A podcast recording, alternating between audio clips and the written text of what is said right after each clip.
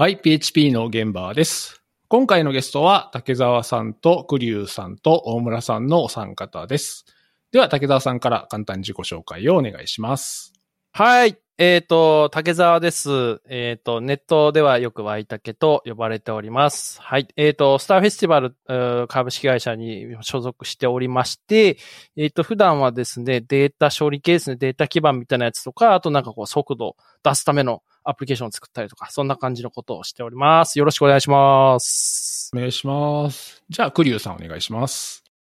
はい、えー、クリュウです。えっ、と、SNS はクリカズという名前でやっています。えー、ディップ株式会社というところでですね、えー、まあ、求人広告のサービスの、えー、まあ、開発チームの方でテックリードとして、まあ、各プロダクトこう横断的に見ながら技術的なこう、えー、フォローとか、あとはプロジェクト進行とかのサポートなんかをやっています。よろしくお願いします。お願いします。では、大村さんお願いします。はい。えっ、と、大村です。えっ、と、大阪の、えっ、と、ウェブ開発の会社で働いておりまして、大体あの、業務系のですね、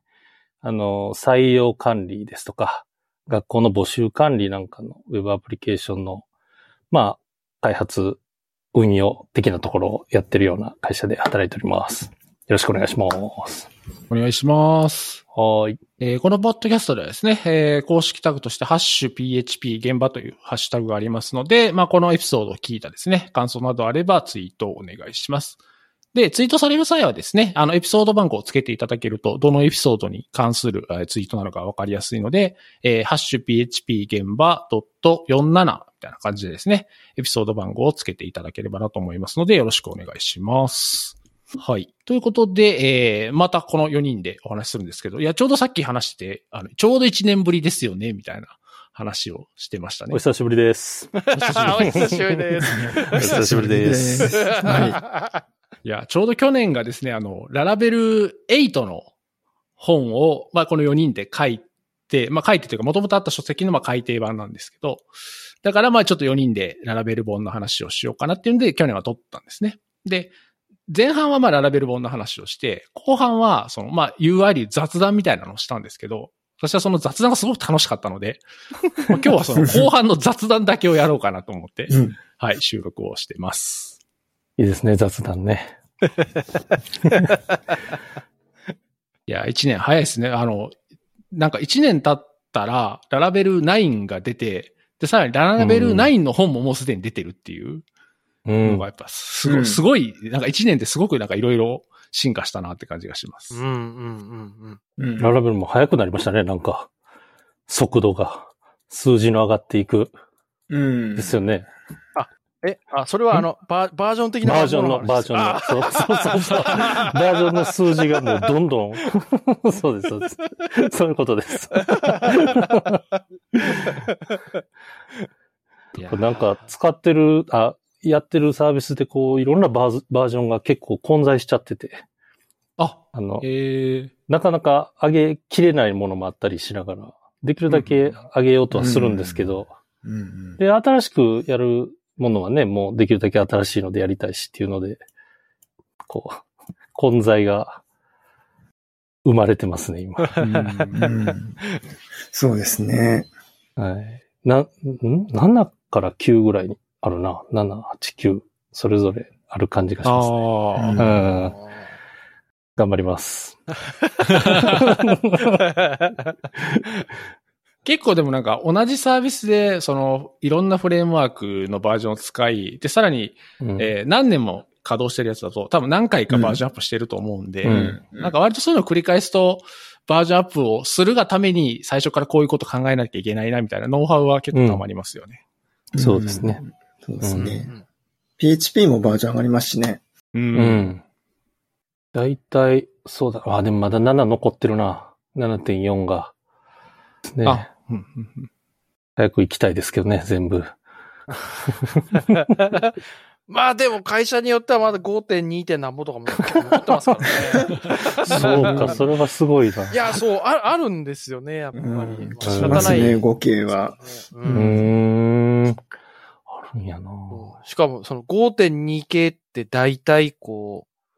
う、なんていうんですかね、大きくなりすぎてもう手が加えられないみたいなのがやっぱ結構傾向として多いかなと思うんですよね。自分の周りもなんかそんなあのところがすごい多くて。で、うんまあ、ましてやお金を一番生んでるサービスがそうだったりするんですよ、ね。あ っていう時になるほどね。頑張ってあげられないよなとかっていう話になって、そうこう、ん皆さんこう、避けるために、じゃあマイクロサービスでとか言うんですけど、いや、そんな簡単なもんじゃねえよって。そうですね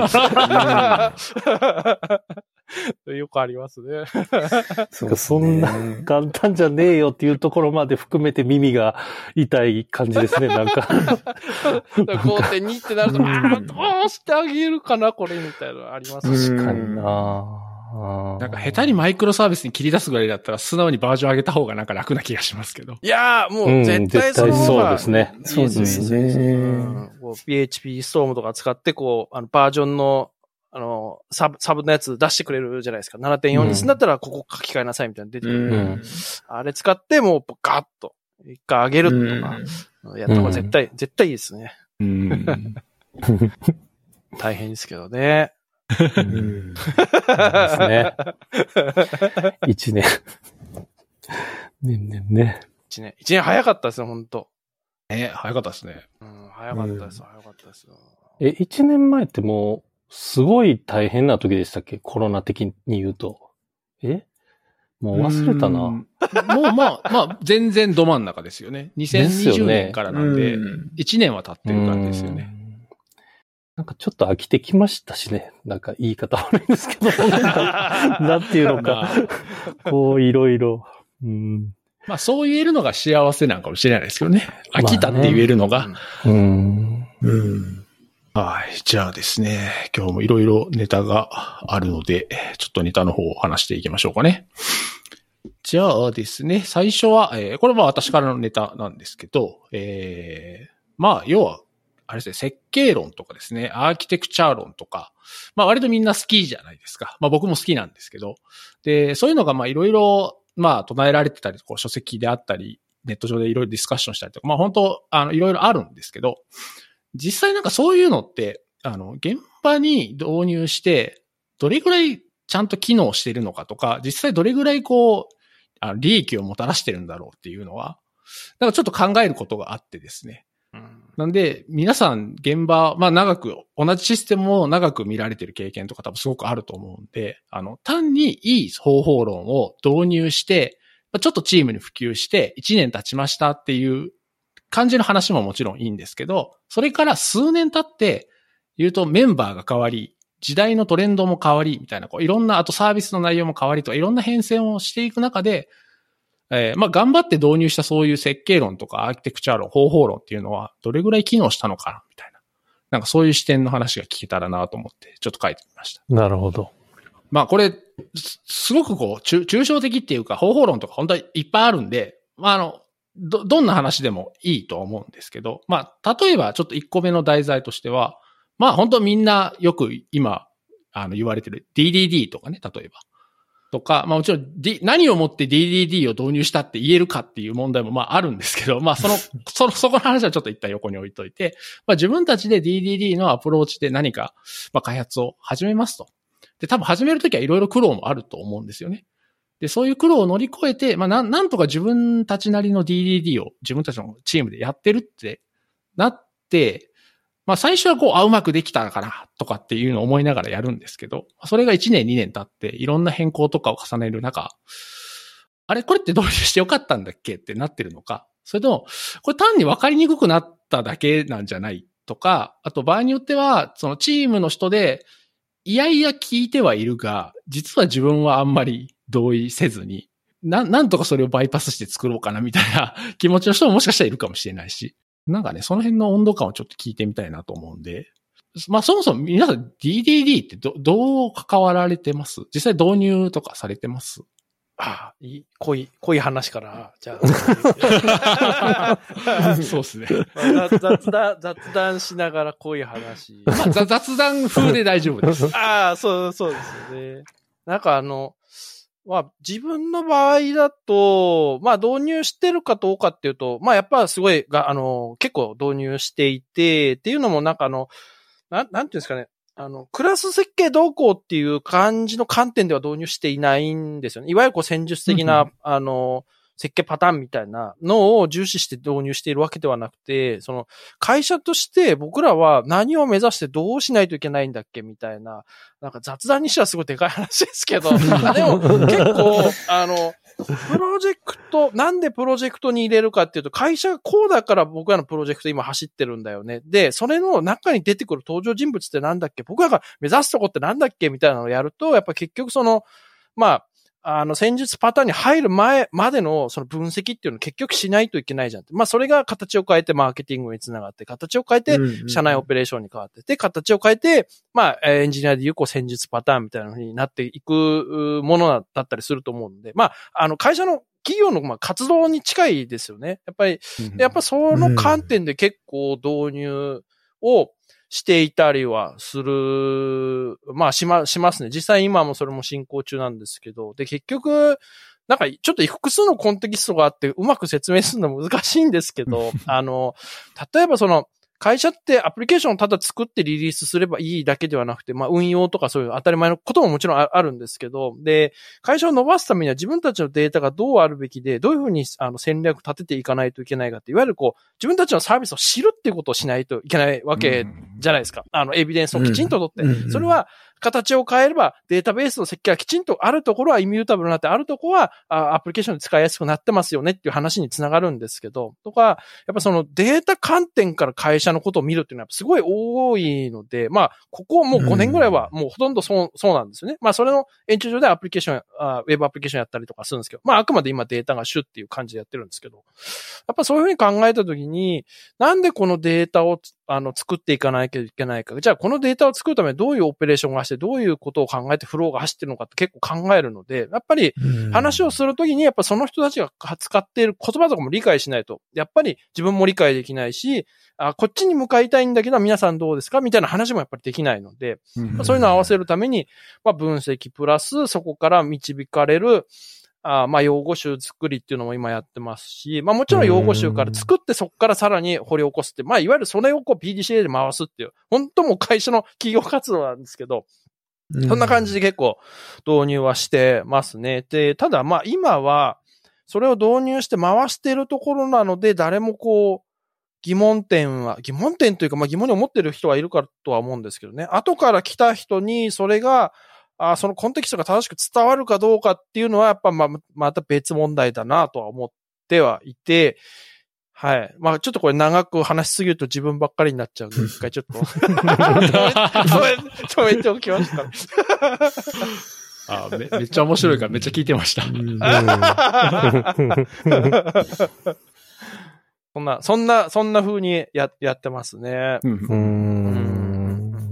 今、今んとこはそんなに、なんですかね、こう、その導入して、そういう方法論でやっていくことに対して、えっ、と、まあ、反対意見っていうか、ちょっとあんまりしっくりきてないなとか、気がついた自分が目を離すと、あの、なんか全然違う方向に行ってるなとかっていうことはあんまりまだないっていう感じなんですか、ね、あそうです。今時点ではやっぱりなくて、っていうのも、なぜかっていうと、やっぱり今がこう、オンゴーイングだからっていうのも当然あるんですよね。ただ、あのー自分がいなくなった後の、その現場とか組織っていうのを振り返ってみたりすると、やっぱそうは言っていなかったりはしますよね。やっぱその、うんなんで今これをやらなきゃいけないんだっけっていうのを全員が、あまあ全員が理解する必要は、まあ、あある、あった方がいいと思うんですよね。なぜならこう当たり前にやることをただやってるだけなので、あの、なんか、なんか、ん何かをこう形式だってやってるとかっていうわけじゃないです。まあもっといい方法があればそれをやればいいと思うんですけど、うんただ、、それが、あーいや、俺は開発だけやりたいんだよね。そんなのいいんだよ、みたいな。まあなんか、去年も同じような話したような気がするんですけど、でも、なんかやっぱそういう風に、どうしてもそうなってしまうんですよね。その、ゲートキーパーじゃないし、なんか我までの理論とかじゃないんですけど、一個なんかやっぱ穴があると、もうそっからもうバーって、もう、あ、あの時代はこういうのやってたから、もう僕らはもう今はやってませんみたいな。まあ、それはそれで全然いいいいんですけど、ううんん、やっぱその、こう、形骸化していって、やがては廃れ。で、でもその時良かったんですけど、後から見れ、全く知らない人が来たら、このやり方は不採だみたいな。やっぱそのコンテキストによる違いで、やっぱそういうのは、あの、あの、場所によっては見る、見ることもあありますよね。自分がやったものを後から数年後と見てみると、あ、あやっぱ途中で途切れちゃったなとか、うん、そういうのはどうしてもありますね。うんうんうんうん。ちなんかはすごい小さい組織からスタートしてるんで、その、その、いわゆる、なんていうんですかね、設計論とかそういうのっていうのを、こう、チームで共有とかっていうのが、ようやく最近って感じなんですよ。うんで、そうなると、その、まずその、過去の、あの、ス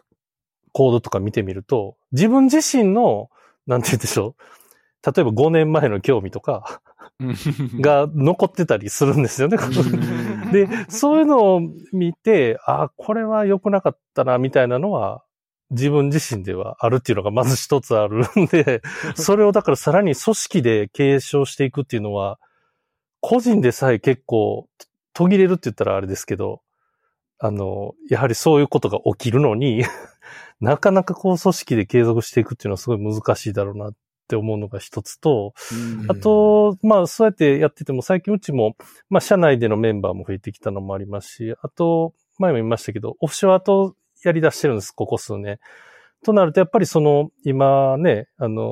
おっしゃったようなコンテキストみたいなのを共有することの大切さっていうのは、結構痛感してるというか、うんとやっぱりその手法ももちろんなんですけど、その手法をなぜ採用してるのかとか、うんそういったようなことの共有っていうのは、やっぱいるなっていうのはすごい最近思ってますね。だからそれなしにこう、いきなり言っても、やっぱりなかなかこう、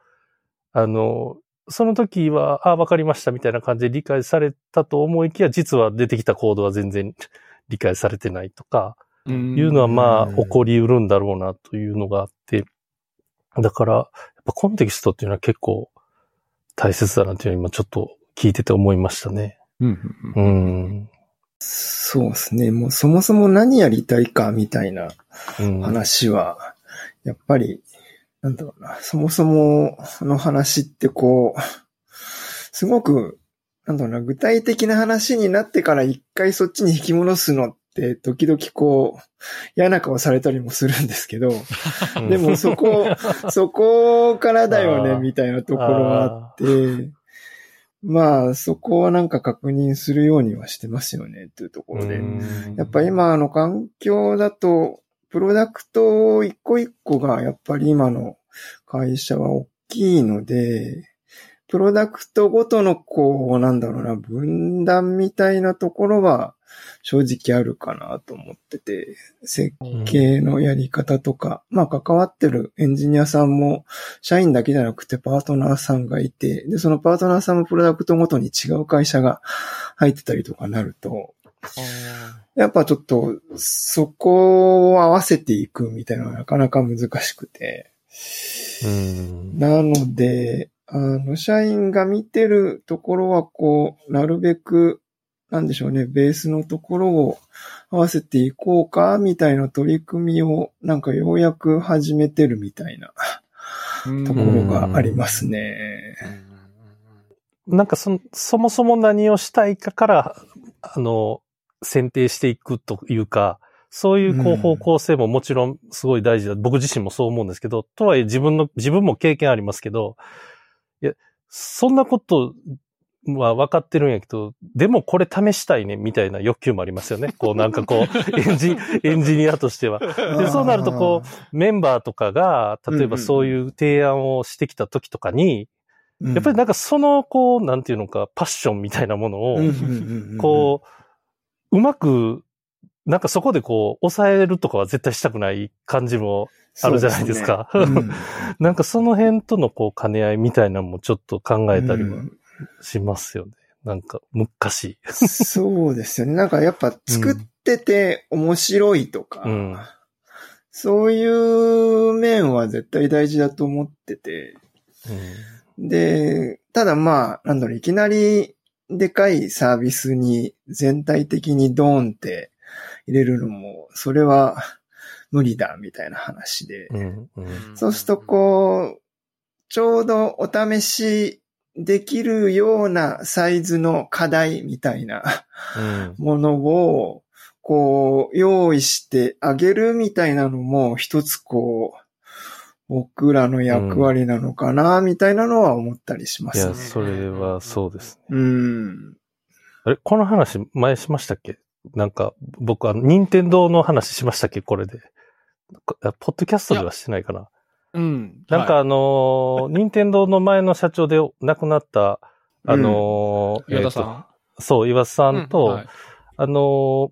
昔あのー、えっと、ウェブ進化論っていう本書かれた梅田もちおさんっていう方がおられて、その人の対談記事があるんですよ。10年ぐらい前のかな。で、そこにまさにその、あの、岩津さんの言葉で出てたのがまさに今おっしゃったようなことで、うんその、ちょうどいい大きさの問題があるっていうのがすごい大切だって言うんですよね。だから、うん、だからそれは、後でちょっとサイトのリンクまたね、送りますけど、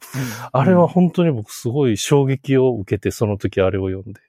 でまさに本当そうだなと思って。それをね、おっしゃったように、用意できるかどうかっていうのは結構組織にとっての肝には なるんだろうなとは。うんだから、大きすぎてもダメだし、小さすぎてもダメだっていう、その、ちょうど面白くやれるものっていうのを、うまく見つけれる、見つ、あの、作れるかっていうのはあるなっていうのは思いましたね、それ読んで。いや、でも本当そうだな。うん。おかしいな。自分自身振り返ってもそうですもんね。なんかこう、ちょうどいい課題みたいなの来た時にめっちゃこう、盛り上がりません？なんか。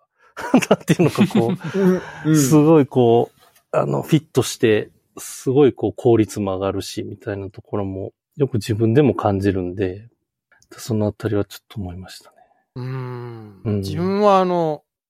ちょうどいい大きさっていうお話をすると、多分、あの、他の人のちょうどいい大きさとだいぶずれてるところがありまして、一からもう分析してぶっ壊すみたいな、もうう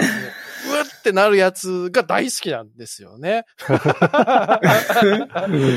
らもう、はい。もう本当くそ、くそでかいこのサービス、サービスってあの、あ、クラスじゃないですよ。あの、もう、あの、会社を支えてるサービスとか、いろんな大きいアプリケーションってすごいいっぱいあると思うんですけどね。ああいうのがもう大好きですね。もうちっちゃいとか、まあ、普通の人が見てちょうどいい大きさだと結構すぐ飽きちゃうんですよね。あの、ちょっとやるともう先が分かっちゃうので、あ、あとはもうそこに向かえばいいだけだっていう風になっちゃうんで、なんか、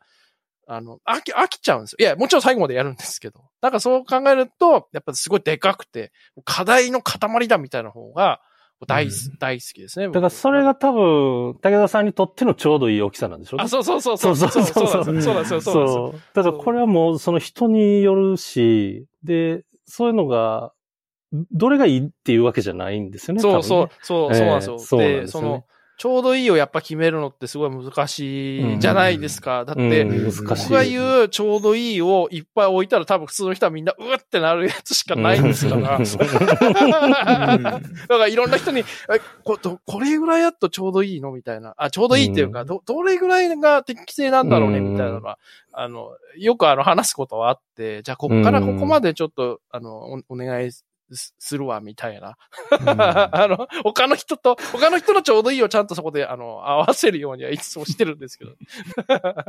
なんかその、うん人のなんていうか肺活量みたいな、なんていうんですかね、どれだけ息吸わんと続けれるかみたいな、この長さも違いますよね。なんか、そう。そうそう。すごい細切れな方が、すごいテンポよく仕事発揮できる人もいれば、うんぐーっとある程度の時間を使った方が発揮できる人もいれば、結構人によるなっていうのはうん思いますね。うんうんうんうんまああとはデータの処理とか、そのあたりはこう、ある程度データ量とかも必要になりそうだから。そうするとこう、あまりにも小さすぎると、こう、あまり意味がないというか、ああ、そうですね。なんかそういうケースはありますよね。う。うんん。うんうんうんうんうんうん。うん。やっぱちょうどいい、ちょうどいい大きさはどれかっていう話ではありますけどね。そうですねうん小さすぎてもあるし。なんか、そう、さっきの、まあ、設計とかどうやって活かすとかとかにもつながると思うんですけど、やっぱこう、ある程度、でかくないと生きてこないよなうんうんうんちょっとリン、あの、うんうん。少なからずリンクしてるところはあって、ね。ただその大きさが合わないと、やっぱり、こう、廃れていくんだろうなってうん気はしてるんですよね。うんだから、その、ちょうどいい大きさで、こう、まあ今で言う、こう DDD 的なあ分析がちゃんとあって、戦術的なパターンと、あとモダンなアーキテクチャがあってっていうふうに考えると、まあ、やっぱ程よい大きさだったりすると思うんですよ。程よいってのは、こう世間一般で見て多分程よいぐらいの、まあどのぐらいが程よいか、ちょっと最近コンテキスト系の活動しててすごいうるさいんで、ちょっとこれが 今ちょうどいいのかわかんないんですけどね。うんでもまあ、大体多分認識合うと思うんですよね。うんだからそれぐらいを、もうキャ多分キャパを超えると、多分やっぱり、いや、あの人たちやってるのはもう違うみたいな。違うっていうか、うん。とか、まあやっぱそういうこう、まあメンタルモデルみたいな難しい言葉使うと、やっぱそう、うん。そういうのとも、密接に関わりがあるなっていうのは、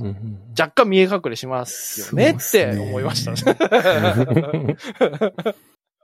なんか導入の時は、あの、ちゃんとできたんだけど、そこからこう、機能が追加されたり、時間が経ったり、みたいなことで、やっぱりこう、手に負えなくなってしまうみたいなこともあるし、あの、うん、ちょっとやりすぎだったかもね、みたいなのは、時間が経って見えてきたりとか、することもありますね。ありますね。うん。は。当初はもっとこう、受けるはずのサービスだったけど、みたいな、そういう事情もあったりとか。うん。うん。うん。逆になんかこのぐらいのユーザー数だと思ってたら思ったよりも受けて、データ量とかすごい増えちゃったみたいなところうんで、途中で考え直さなきゃみたいな、そういうこともあったり。うん。まあ、未来は誰にも予想できないですからね。うん。そうですね。うん。あり、ありますね。こう、あ、あ、これはこのぐらいになるからみたいな風に考えてやって、1年後見たら、あ全然違ったやっていうのは多分、うんあの、結構皆さんある、あると思うんですよね。そう、そうなんですよね。で、なんか、いや、これは大したことないから、もうとりあえず、こう、ラピッド的にこう、ガーッと作ってしまえばいいんちゃうつってやったら、やっぱり、うんなんかそれがあるところですごい使われ出したりっていうのは、やっぱ、うんあありますよね。そうですよね。そう、だから、まあ、そこ気にしても多分仕方ないと思うんですよね。うんだあの、うんうんうんやっぱすべて綺麗に作っても、あの、意意味がないというか、まあ、あるとこでは意味あるかもしれないですけど、あるとこでは意味がなかったりするんで。またいつものなんかバランスみたいな話になりますけど。うんうん いやこれをこうきちんと説明できる言葉が多分ないと思うんですよね。ううんんだからなんか怖がらずにいろいろやってみるっていうのは、でも大事な気はするんですよね。だから過度にこうびっくり、びビクビクして、まだ例えばうちでこういうのやるの早いんじゃないかみたいなのは思わずに、とりあえずやってみるっていうのはうん。大事な気がするな。うんうんただな。ただ、うん。そうして後で後悔することもあるっちゃあるから。ありますよ。多分今だと絶対あると思うんですけど、こう数年前にやっぱマイクロサービスがすごい流行って、多分今もやりたいっていう人はうんめちゃくちゃ多いと思うんですけど、あれやっぱ初期の頃にやると、もうまんま、うんまんま同じことが起きますうね。んなんでこんな風にしてしまったんだっつって、あのうん。最初はデプロイとかちゃんとある程度ちっちゃいからできる。んですよそうなんですよ。デプロイなんですよ。そう、問題は。で数、数年後とか経った、経ってなんか新しいのが増えてきた時にもう依存し合ってしまって、そうなんですよ。そうそうそうそうそう、うん。あ、あるんですよね。あの、うん。クラウドのアーキテクチャパターンとかでもよくあって、うん。よくあるっていうか、あの、ラムダとかなんか、あの、これとこれは依存してて、あの、デプロイはここパイプライン一緒にしてっていう、こう、かんうん。考えてやる、こう、クラウドのあの、うんアーキテクチャパターンみたいなのがああるんですけど、あれがサービス 単位でお、サービス全体で起きるから、もそうなんですよね。どうすんのこれみたいな。やっぱすげえいっぱいありますね。うんせっかくマイクロサービスで切り出して別々のチームでやってるのに、デプロイは一緒にやらないといけない。そうです。うんちょっと、待ってください、みたいなね。分分散モノリスじゃんっていう。うんいや、もうそれ本当わかるわ。だからまあ、そ、うんそれがまあ難しいんですよね。やっぱりね、分散するっていうのはね。うん、難しいですね。いや、ほんと、ほんと難しいですね。なんか銀の弾丸ではなくて、なんか、うんまあ、やっぱ物が分かれるっていうことはそれだけこううん信頼性落ちますから。そうそうそう。よくそういうお話もしますけどね。ううんん。まあ安易に、安易に、取らない方がいいですよ、絶対。うん。うん。だからなんか割と最近はそういう、あの、アーキテクチャ、アーキテクチャっていうのはその、アプリケーションのアーキテクチャじゃなくて、システム全体のアーキテクチャの本とか読んでても、割とこう、トレードオフの話がやっぱちゃんと書いてあるのがなんか増えたなって感じがすごいしますね。うん。前だと、こ、このパターンが画期的でいいんだ、古いのはダメだみたいな論調のやつもうん。なくはなかったんですけど、最うん近やっぱ読んでるやつは割とトレードオフだよっていううんのを割と強く言ってる本が増えたなっていう感じはしますね、やっぱり。うん皆さん痛い目に遭われてるんでしょうね。まあそうですね。ああとやっぱそう、そういうのをちゃんと言ってくれる本の方がやっぱりこう、信頼されるっていうか。確かにね。そうみんながそうだよねって納得できるっていう感じがうんやっぱあるんでしょうね。うんう。ん。うん。こうま、まさに、まさにそうですね。あの、最初のあの話にも戻りますけど、あの、その時作った人は良かったけど、後から来た人にはもう、え、何ですかこれみたいな、こう、うんなコンテキストも全然なくて、ドドキュメント、うんドキュメント多分あってももうわかんないと思うんですよね。わかんないですよねそううん。うん。そうなると、やっぱり、もう抜け道探しっていうか、多分永遠にリファクタリングみたいな話にね、あの結構なるんじゃないのかなっていうのはあります。まあなんかすごい大きい会社だと全然また話は違うんですけどね。なんか割とそういうサイクルをこう何度か繰り返してると、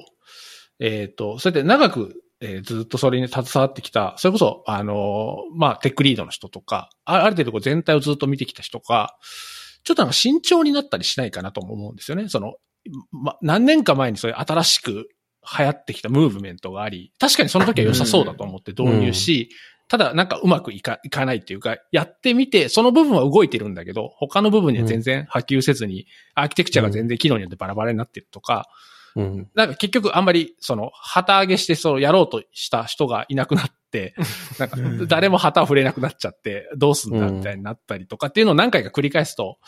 うん。また新しいのなんか入れるのみたいなんで、ちょっとこう、うん、ひなんなんかこう、弱腰になってしまうみたいなことも現場ではあるのかな、みたいな気はしてて、うん。なんかそそういうので、こう、おおじけづいたりじゃないですけど、ちょっとこう、あたら、それこそだから若い人たちの正しい提案に、ちょっと弱腰になったりとかっていうのは、そういうのはないですか、経験として。いや、ありますよね。もちろん。やっぱり特にその最初おっしゃってたように、その、そのサービスがさらにすごくお金を生んでるような場合とかだと、例えばそれをやることで、何か今起きてない問題が起きることの損失みたいなのをやっぱ考えますよね。あえてやる必要があるのかどうかみたいなところを。ただやっぱりその、今、新村さんおっしゃったように、やっぱりその、こう、それが永遠に続くわけじゃないので、今の先を考えるとやっぱりその、関わってくれる人人たちのモチベーションも実はめちゃくちゃ大事なので、うんうん、そうですね。そのバランスがなっていうのは本当いつも思いますね。うん。おじけづいてる人ばっかりじゃないんですかね。違うんですかね。特に年いけばいくほど。どうなのかな。うんうんやっぱり失敗の数が増えますんで、うん。で、しかもその失敗の中にはもう、絶対あれ嫌やみたいな失敗も含まれてくるじゃないですか、だんだん。もう二度とあの経験は嫌だっていう。となると、どうしてもね、こう、おじけづきますね。うん。うん。うん。うん。うん。大事な、大事な、なんかこう、機関システムとかは確かに、うん。まあそういうのあったりしますよね。自分の場合は、なんかもう、自分も同じ道を歩んできたのもあっ、あの、全然、あの、あ、いいんじゃない？っつって、やることが多いですただ、ただなんかやっぱこういうとこは、あの、予想されるから、こういうとこ気をつけた方がいいかもね、みたいなのは、うん。あのだ出すんですけど、出すっていうかお話はするんですけど、でもなんかやっぱり、それは決めるのは皆さんだし、別に自分が言ってることは正義じゃないんで、皆さんがやりやりたいと思ったことを、まずやって、もう自分を信じるっていうことをしたらいいんじゃないですか？つって。うん。それでやっぱ、じあの自分の場合はやることが多いですね。まあ、やるっていうか、まあ、しそれをこう、後押しするって方を、まあ、取ることが多くて。まあ、っていうのも、あの、失敗しても別に、あの、死ぬわけじゃないので、死ぬってあの、本当に死ぬわけじゃないんで、しサービスは死ぬかもしれないですけど、作った人は別に死ぬわけじゃないんで。うんまあね、確かにね。死ぬ思いはする可能性ありますけどね。そう、するかもしれないですけど、でも多分、した方が絶対いいんですよ。そうなんです。そうなんですよ。それもね、それもまた難しくて、うんやっぱ、りなん失敗からしか得れないなんていうのか、うんあの、経験の価値みたいなものもありますよね、やっぱりね。うんうんうん。それが本当に難しいですね。うん、と言って失敗しろっていうわけにもいかないですしね。うんまあでも難しいですよね。だから多分あの、こう相談とかいろいろミーティングとかするときに、やっぱこう正解を探すためのミーティングみたいなの結構なったりすることがやっぱ多いんですよね。で、これどうですかとかこういうふうに考えたんですけどって言われることが多くて。いや、それは、まあ自分たちで決めればいいじゃないっていうのは、やっぱ一番いい言うことが自分はお多いですね。うん。やっぱり、まあこれ、これも多分、一年前の話となんか同じになっちゃいますけど、で、やっぱり、やっぱ失敗のする場所をうまく作ってあげられないっていうのもありますし、でも、うん。あの、自分たちが、あ、そういう判断をしたから間違えたんだねっていうのを後から振り返られる価値の方が多分、あの、心理的にも今今のあの人たちだといいと思うんですよね。っていうのも、うん。あの、みんなやり方がこうですよって言って育ってきてるので、あ、じゃあ自分たちでとりあえずやり方見つけてそれでやってみたらいいじゃないと。で、他の人の失敗のケツを拭うよりは、自分たちがした失敗を、あの、あ、なんで失敗したんだっけってやる方まあが、多分、あの、負担も少ないと思うので、あの、なので、そういう、そういうふうにします。ただ、人数がお関わってすごい大きいのは、あちょっとそれはやらないですけど、あの、もう、10、10人以下とかだったらもう全然、もう自分たちで決め決めればいいじゃん、つって、あの、や、うんやりますね。うん。自分たちで決めるみたいな経験が結構大事ですよね。うん、うん、うん、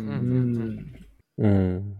そう、それは、それはありますよね。だからよく、これもお話ししますけど、いや、ネットであの人がこう書いてたんですよとか、あの人がこう言ってたんですよ。武田さんがこう言ったんじゃないですか、ね、じゃじゃなくて、それを受けて自分たちはなぜそうしたのかっていうのを、うんあの決めな、決めなさいっていうか、それをもってちゃんと最適にはものを選びなさいっていうふうには、やっぱ、し、ししますよね。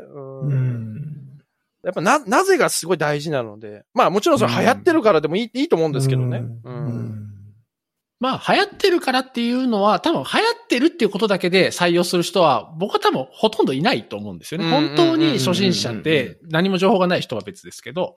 うん。大概はまあ、あの、初めの知るきっかけが流行ってるだけで、そこから多分自分たちなりで、あの、メリットデメリット考えて、まあ、導入はされるんだとは思うんですけど、うん。うんうんうん。そうですね。まあ、確かにそうですね。まあ、確かに、でも自分たちでちゃんと考えて、決めて、やってみて、その結果を受け入れるっていうのは、なんかいいと思いますね。ただ、それが、うんその、ど、どこに適用するかっていうのが、やっぱりさっきのちょうどいい問題と同じで、ちょうどいい場所をやっぱり見つけてあげるっていうのが、まあその、うんまあリーダーとかの役目なのかもしそうれないですね。うん。うん。うん。うん。うん。うん。そうですよね。やっぱりそういうの一番、僕の経験上、そういうのが一番やりやすいのは、あの、社内ツールだったりするかなっていうのは、あなんとなくはあありますよね。うん。あの、うん。2C、2C とか、まあ 2B でもど何でもいいんですけど、やっぱフロント、あの、第三者の方がこう多く関わるようなサービスとかっていうのは結構難しかったりするんで、あの、かっこよくしたけど遅くなりましたっていうのはやっぱ非常に多くある話。じゃないですか。そうですね。あのはい。それをなんか多くやるっていう風になると今度ユーザーが離れてしまうとかそういう問題にもやっぱ繋がりかねないので、やっぱそういうこうリスクを考えるとすると、まあ社内ツールが一番そういうのを試したり、ちょうどいい大きさを見つけるっていうのは、すごいちょうどいいのかなちょうどいいか、うん。ちょうどいいがちょっと重なりますけど、まあでもそこがいいんじゃないのかなっていうのはもうここ10年ぐらいやって、あのうん。考えるときはそれ、それはいいな。うちあんまりその社内ツールとかを作った経験が社内でなくて、もう、そうんな間がないというか、なんか、あの、実際に作るもん作るみたいな。でもそれは確かにいい、いいな確かに。社内ツール、まあ、意味のある社内ツール、いくらでも作ろうと思えば作れますもんね、今。やっぱ連携サービスも増えてるし、いろいろうんとそういうのを社内にフィットするように、うんこう統合するようなサービス作るだけでも、だいぶツール作るだけでもね。あ、そうそうそうそう、うん全然。なるほどああ、それは良さそうだな。なんかこ確かにう、た、例えばこう入社した時にいろんなアカウント発行しないといけないっていうのがあると思うんですけど、まあそれがこう画面行くと、あの、自動で発行してくあれて、とか、まあうん多分そういうのは、あの、すごいやりやすいと思うんですよね。まあ、そこで、あうんうんうんうの、ぜひ、あの、分散トランザクションの恐ろしさとかを、ぜひ理解してもらえると。それはちょっと余談ですけど。うんそうそうあそこまでアカウント発行されたけど、どうないよって。どうすんのこれみたいな。まさに分散トランザクションですけど。うんあ、いいな、それ。ちょっとやってみよう。とか、まあ、いろいろ、いろいろあり、あると思うんですよね。うんうん確かに。うん。ちょっと最初の話に戻るとですね、あの、まあ、いろんなこう、いいとされる方法論をまあ導入しましたと。で、えーまあ、それがそのままうまく続けばいいんですけど、まあ、いろんな事情があり、やっぱり、なかなかうまく継続できなかったり、途中でか形が変わったりとか、あと場合によっては、もう出来上がってるアプリケーションなんだけど、新しい話を聞いて、じゃあこの機能を新しい考え方で作りましょうみたいにやって、まあ、ちょっと決めらかしたりとか、まあ、いろんな状況があると思うんですね。で、そういうのをずっと経験していくと、まあ、さっきのこう、新しい提案を受け入れるのが弱腰になるっていう話もそうなんですけど、それとは別にですね、なんか、いいとされる方法を聞きましたと。でも、アプリケーション全体は別にそれに従って作ってるわけじゃありませんと、もう今は。だけど、収益は上がってるし、日々みんながちゃんと手を入れて改善もしてるし、あれ？別にあの方法論従わなくていいんじゃない？みたいな。自分たちは自分たちなりのやり方でいいんじゃないみたいな考えに行くっていうところもあるのかなと思っていて。っていうのはこれは外から見た場合とかに、あの、うんまあ、例えばその DDD の話だったら、DDD のこういうプラクティスとかいいですよっていうような提案をしようかなと思ってもですね、全くそういうのにこう、関心がないというか、あんま馴染みがないようなところだと、なんか、別に今なんか困ってるわけじゃないし、入れる必要もまあないじゃないんですけど、そもそもこれっているんかなみたいなのを、たまにちょっと考えたりすることはあるんですね。僕自身はいいとは思っていても。うん。だからなんか、そ、その辺のなんていうのかな。迷、迷いっていうか、本当にこれはいいものだろうかみたいなのをですね、なんかちょっと考えたりすることがあってですね。ううんうんうん。でお三方、そうなんですよ。特に竹澤さんとか、あの、外の技術顧問とかも確かやられたりしてたと思うんですけど、はいはいはいはい。そうなると、あの、まあ、これ僕も感じることなんですけど、えっ、と、フルタイムでずっと関わるわけじゃないんで、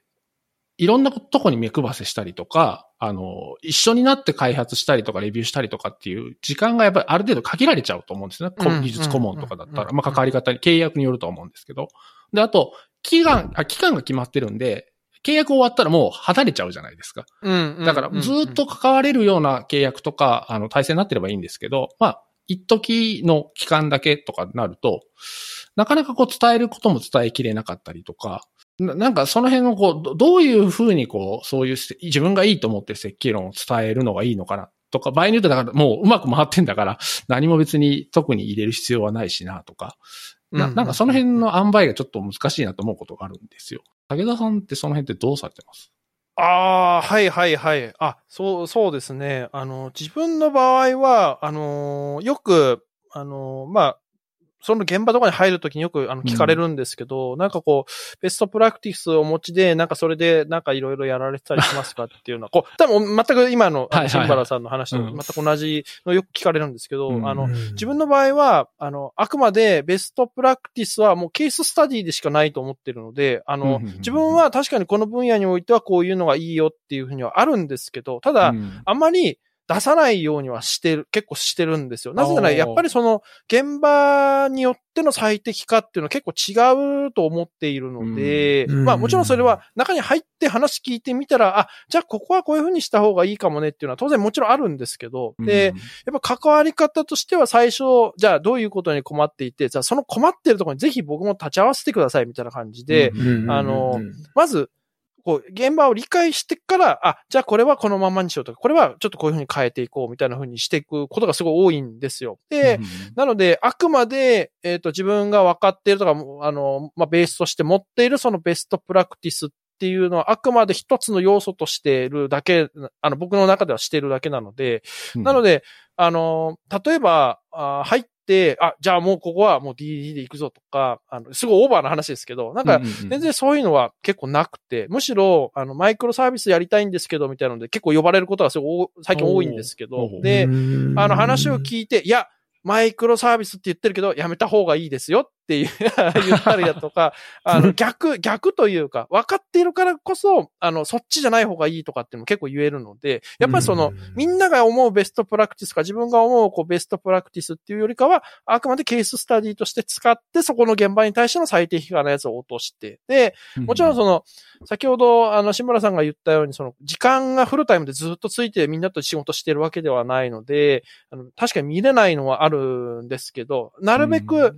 あの、見れるような努力はしたりだとか、あとは、あの、それに対してちょっと、あの、協力をお願いしたりみたいなのがあって、例えばその、うん、あの、我々だとこう、 Slack だと、その会社のすべてって見れなかったりすると思うんですよね。最近だと多分ゲストチャンネルで、うん、あの、ここだけにしてくださいとかすごいあると思うんですけど、で、その中でも、もう全然、副業とかで入ってるけど、もうできれば社員と同じぐらいの、あの、権限で物を見れるように、あの、ちょっとお願いできますか？っていうのは結構していて、なぜなら自分が関わってる、もう最初の話とも全く同じで戻っちゃうんですけど、自分が関わるプロジェクトの立ち位置とかそれに求められていることっていうのは、そのアーキテクチャ以上のものがあったりするので、で、なぜそのアーキテクチャ今採用するのかっていうところをやっぱきちんと一緒に考えて、あの、話をしたいので、やっぱ結構そういうふうにしてたりしますね。はい。なんかちょっと話がずれたかもしれないですけど、はい。いやいや、なるほど。はい。だからそこから結構、あの、落としたりレ、レベル具合はもちろんありますよね。その DD って言ってやりたいっていうところもすごいやっぱあるんで、じゃあ分析からやって、分析だけで落として、あの、表現は、そのいわゆる、こう、あの、レイヤー、レイヤードはまあ大体は勝手になっていくと思うんですけど、その戦術的な方法に沿った内容じゃなくても近ければ大丈夫だとか、例えばエンティティなんかなくて全部 DTO だけでいいよっていうものももちろんあ、あ、ありますし、あとはそのリードモデル実は全然いらなくて、本当にもう先ほど言ったのはその DTO っていうのはそこにつながるんですけど、なんか別にそこビジネスロジックないからもう全部 DTO だけでいいですとか、もうやっぱ結構あるんですよ。こう、どんどんやっぱ紐解いていくとそういうのって結構あるので、やっぱそこはもうベストプラクティスって言われてる手法よりも結構変えて、そこの現場のあのスキルに合わせてこういう風にしようとか、あやっぱ結構そういうのは調整、調整しますね。やっぱハードル上げすぎると、そこに行くまでにはやっぱすごい時間がかかって、あの人来たけど全然進まないよっていうのも はい。やっぱ、なきにしもあらずっていう話もやっぱなっちゃうので、やっぱそれは、双方にとってあんまり、なんかハッピーじゃないじゃないですか。自分は別にお金もらえるんでいいですけど、みたいな立場、あっていう感じじゃなくて、やっぱみんな一緒に仕事するったら、みんな、こう、た、楽しく、楽しくなんか、あの、知識広げてもらうっていうのが多分一番いいかなと思うんで、んやっぱはい、そんな風にして段階を踏むか、あもしくはもうがっつり下げて、まあもうここはもうもう設計はいいです。もうそのままバッてやりましょうとか 結構そこら辺は、まあ、バランスをとって、まあ、自分なりのバランスとその現場のバランスをとってやるっていう、はい、感じですね。なるほど。いいですね。いいですね。フリューさんのところとか、なんか外部の方に来てもらって、そういうコンサル的なとか、技術顧問的なのをやって、サポートしてもらうみたいなこともあるんですか？うーんと、そうですね。あの、Go の、あの、導入とかをやってた時は、あの、まあ、Go のお作法とか、こういうやり方がいいよみたいなのをアドバイスいただくみたいなのを方、あの、入っていただいたりとかしてましたけど、まあ、基本は割と、あの、自力でというかみんなで考えるみたいなことが多かったですかね。あの、どういうのをを解決したいのかみたいなのって、やっぱり、なんだろうな、自分たちで手を動かすっていうところが、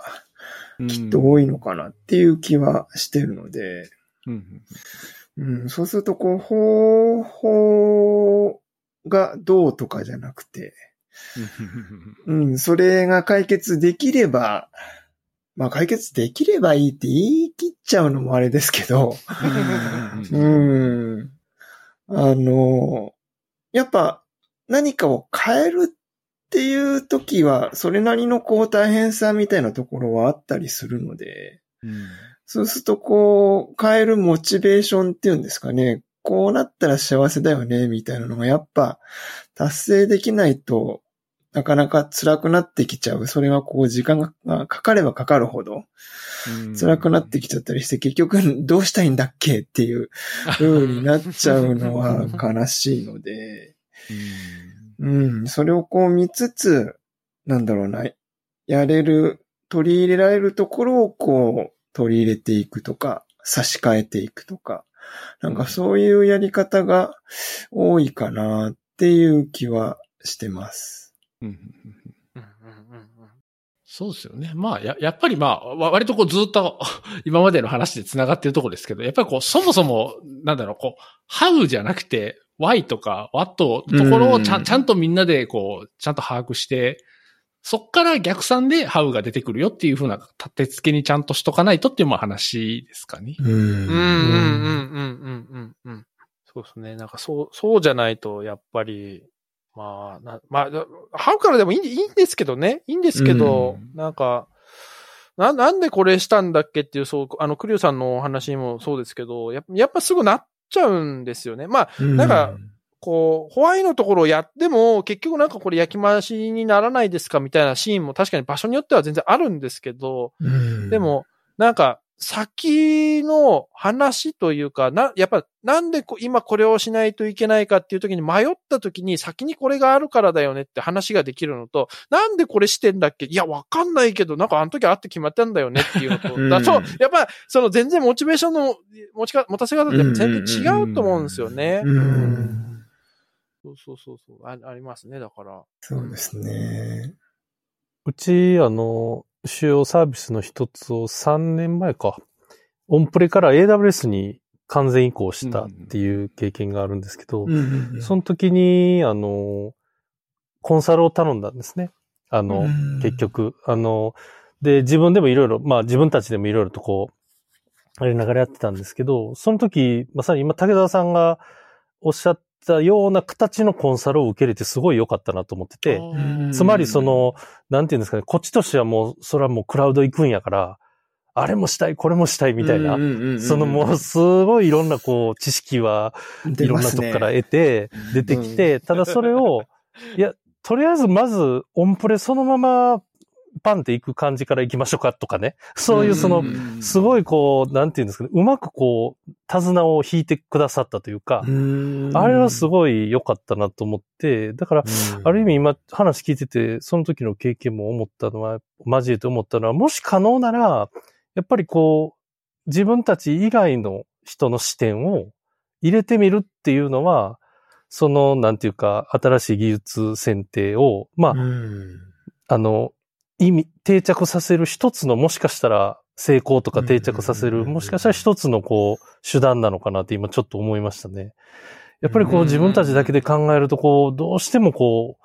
こう理想みたいなのもあるし、やっぱりこう、やってる本人からしたら、できると信じて疑わないでもちろん進めていくわけじゃないですか。それをうまくこう、こうご経験ある方からのこう知見を得つつ、うまくこう、スピードを調整するとかっていうのは、うんすごい重要なんかなって今、今、武田さんのさっき話聞いてすごい思いましたね。うんうんうんあの時すごいいい、いい感じでやってもらったんだなっていうのをちょっと思いました。はい、はい。そうなんですよね。逆にやっぱリスクをこう抑える方向に引っ張られたりもしますよね。社内だけだと。うんうんうん、あうんそうですね。そうですね。そ、それもありますね。うんだから、あの、この辺だったらジャンプできますよ、みたいな。そうそう。うん。ところはもしかしたら大丈夫ですよって言ってほしいんですよね。そうそうそう。うんそれはいけるんちゃいますかとか。うんさうんそれはすごい大事かもな。それ今やるんだったらこっちよりこっちですよ、みたいなね。ああ、そうですね。ううん、ん。ありますね。ありますね。うん僕、それで言うと最近、この間ツイッターにも前書いたんですけど、うん。AWS 絡み、やっぱすごい今多いんでよくややるんですけど、あの、な、なんていうんですか、こう、皆さんこう、あの、管理コストとかがあるんで、やっぱオオーロラをこう、選択するってことは多分お、うん多いと思うんですよね。うんで、うん。我々みたいな、やっぱこう、ある程度経験あるから、運用が別に RDS 燃やすけでよくねっていう判断することは多分すごい多いと思うんですよ。いや、実際、なんか、うんいや、これ別にちっちゃいから良くないみたいな思うんですけど、でも、うんなんか最近はやっぱり思いとどまって、あの、あ、誤差なんでオーロラでもいいんじゃないっていうようになりましたね。うんそうですね。そう、最適化とかいろいろ考えて、運用とか考えたときに、いや、俺ずっとちょっと確かについてみてもあんな無理だなと思って、あ、オーロラでいいよみたいな。うちはまさにそれを受けましたね。だから、どう、どっちがいいかなっていう話をその時して、うん。いや、もう特にあれだったらオーロラで行きましょうみたいな話は出ましたね。それでうちはもうオーロラ使ってて、いや、本当何も困らずずっと来れてるんで、うん。いや、もう誤差だっていうのは本当そんな気がします。コスト的にはね。うんわかりますそうそうそう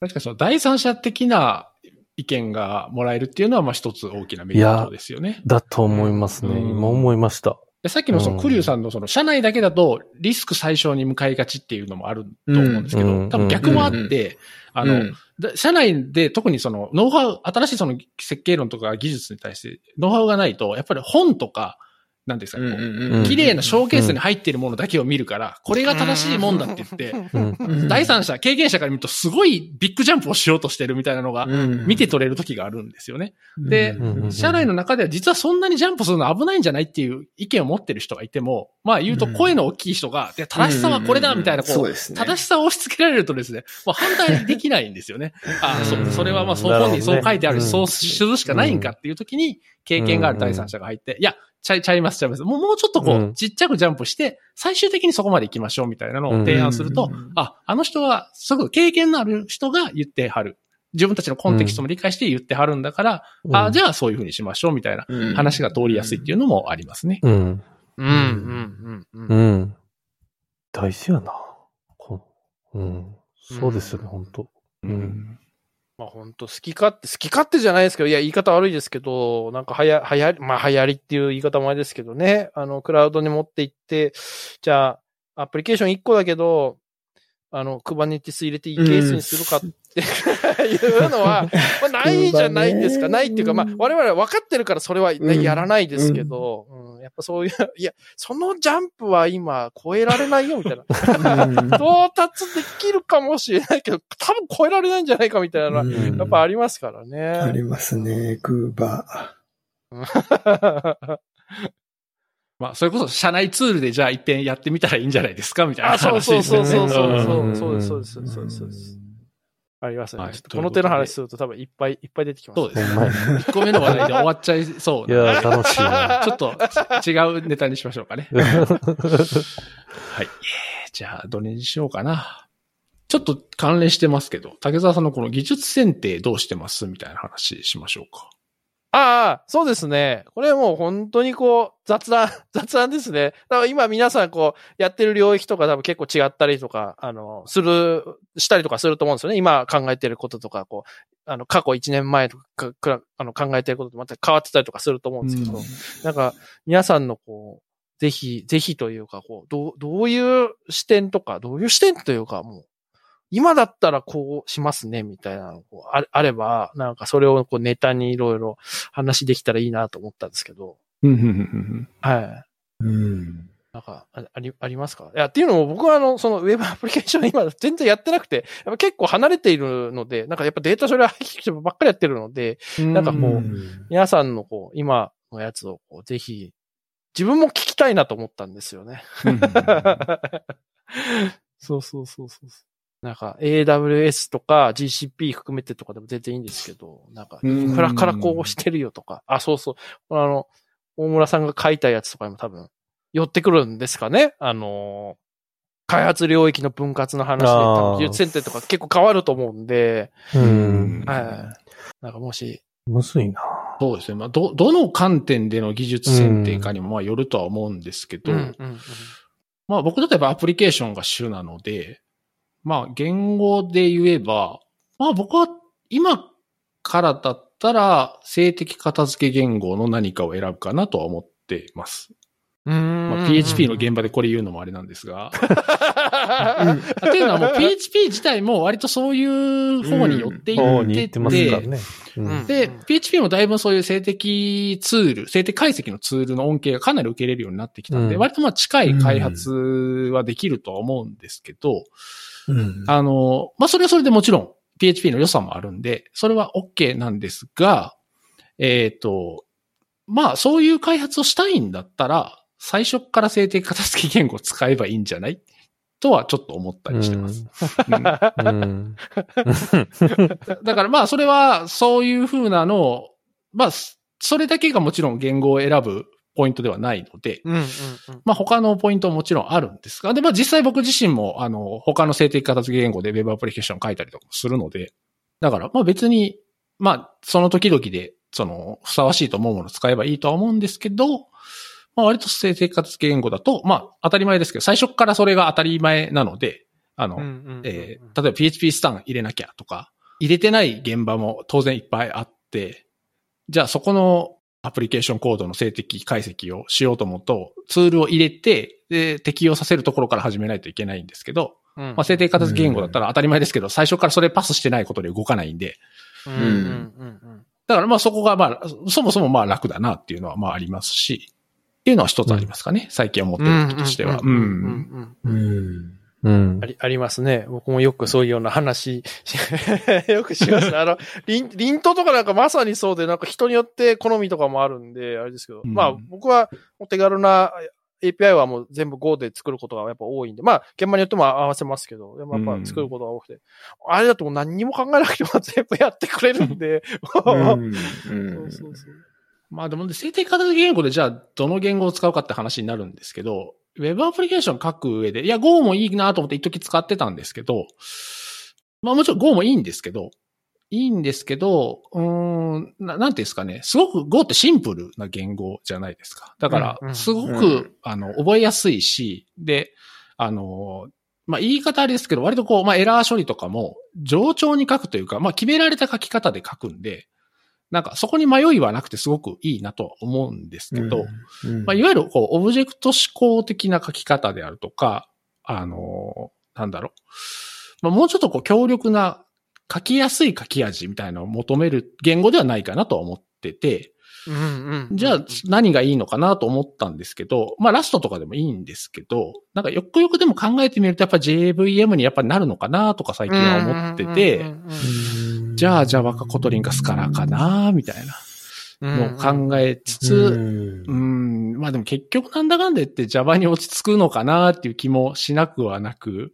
でも今2022年の段階だと、まあやっぱ Kotlin か Scala がいいのかなと思ったりとか、うんなんかそういうのもやもやっと考えたりはしてます、ね。あーまあた、たまたま最近あんまり新規で一からアプリケーション書くってことがなくて、まあ継続開発みたいなのばっかりなんで、うんあんあまりそれを実際にえプロダクションで選ぶっていう機会はないんですけど、なんか次書くんだったらちょっとその辺から選ぼうかなとはちょっと思ったりはしてます。うんうんうんん。もちろん PHP もいいんですよ。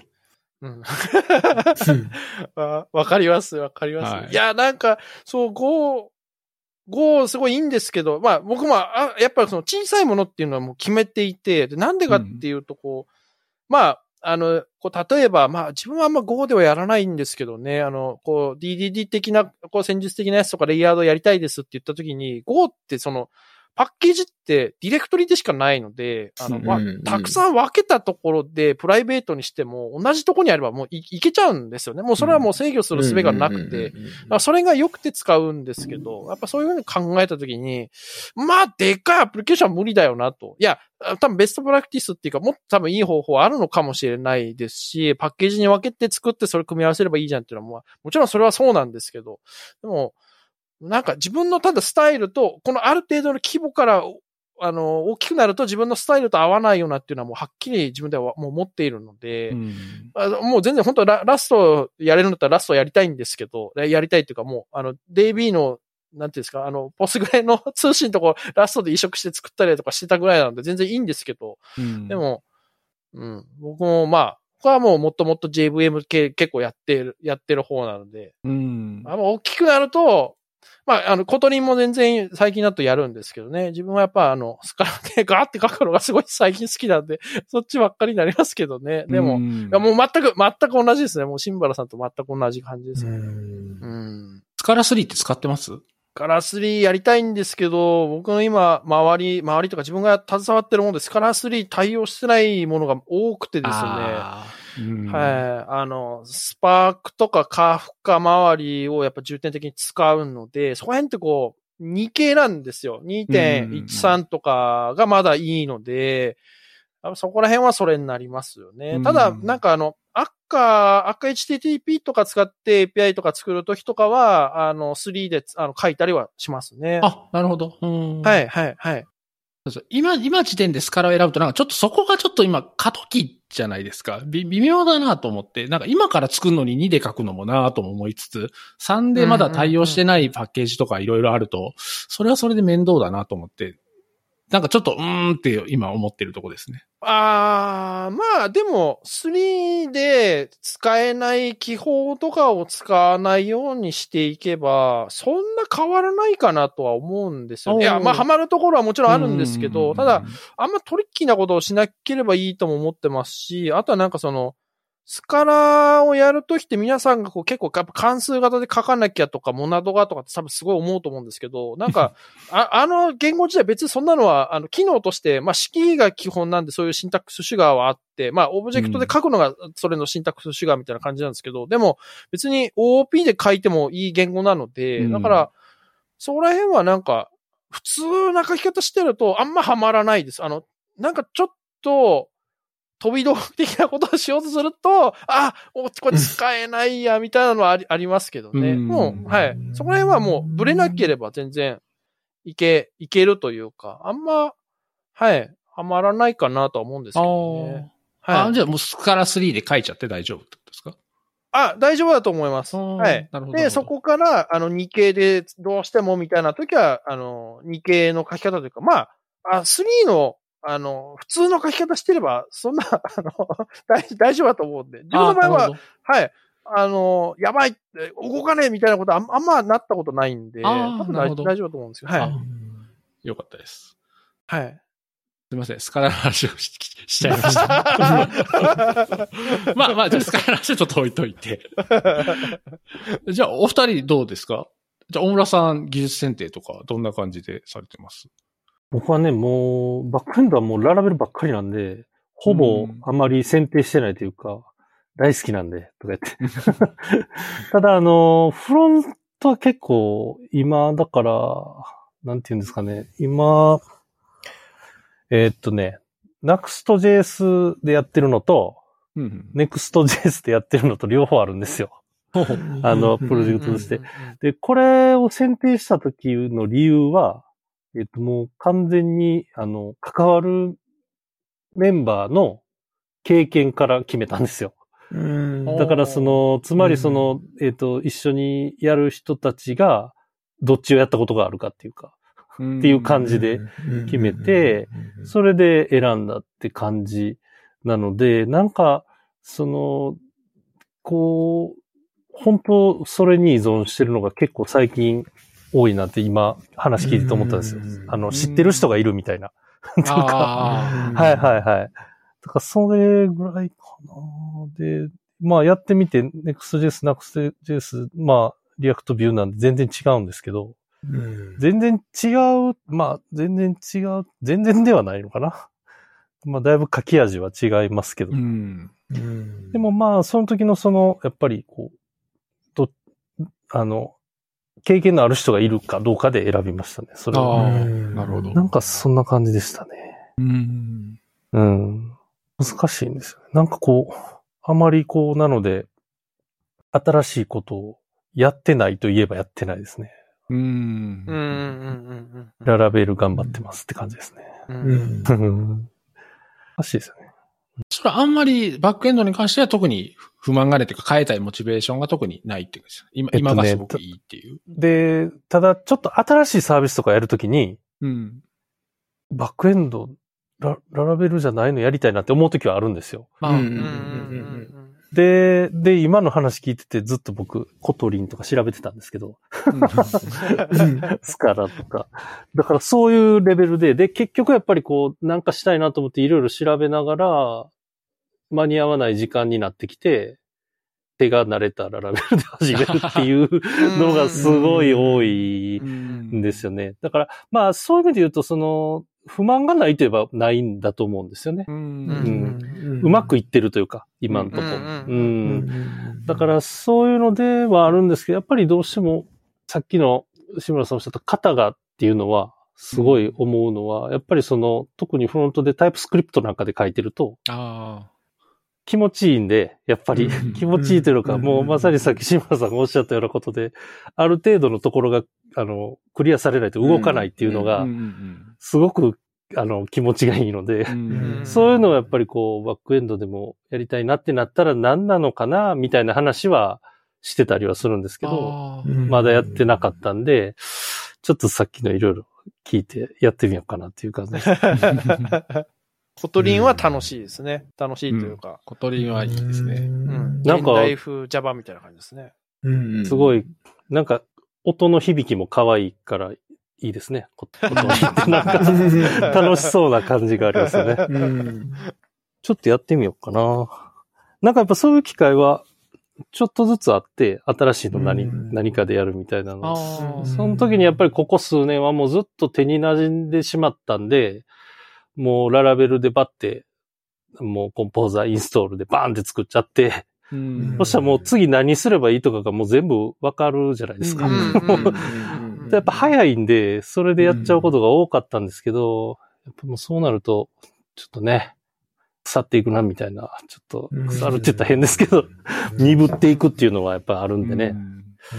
きっと今日はいい話聞けました。まあでもその開発の面だけじゃないですもんね、言語はね。あのう、ん当然、あのランタイムが変わるんで運用も変わるし、そうなんですうよ。ん。なもちろんそういうノウハウも、あの、JVM の運用経験がなかったらその辺も獲得していかないといけないんで、んまあまあその辺も含めて、まあ新しいチャレンジかもしれないですだからやっぱ社内ツールじゃないですかね。そうですね。社内ツールがね、うんうん。良さそうですね。いい、うんいいと思います。なんかうん JVM 系入れるんだったら、例えばななんかの監視ツール作るとかは、めちゃくちゃいいいいと思いますよ。あはあはあはあはあはやってみよう。いい話を聞きました。まあそんな感じかな。うん。い。あまあ、うちは、API とかは、あと、まあ、一部バッチとかは Go ですね。だから、新しく API がなんか生えるみたいな時は、ファーストチョイスは Go になってるかなっていうところですけうど、んまあ、既存のサービスとかは頑張って API、PHP で作ってるやつとかもあるので、まあそこをこう、じゃあ Go に移していくのかみたいなところはこう考えつつやってるっていう感じですかね。新しめのところで言うとまあ一部 React だったりとか、まあ TypeScript とかはあの導入し始めてるみたいな感じですかね。まあちょっと前にあのちょっと新しいのをプロダクトとして立ち上げようみたいな時に、まあそこのメインになってる、あの、メンバーが PHP でララベルでやろうと思うんです、みたいな話をうん持ってきたんで、その時は、えー、ちょっと、あの、冒険できるやつだからもう一回考えてごらんって言って、あの、つ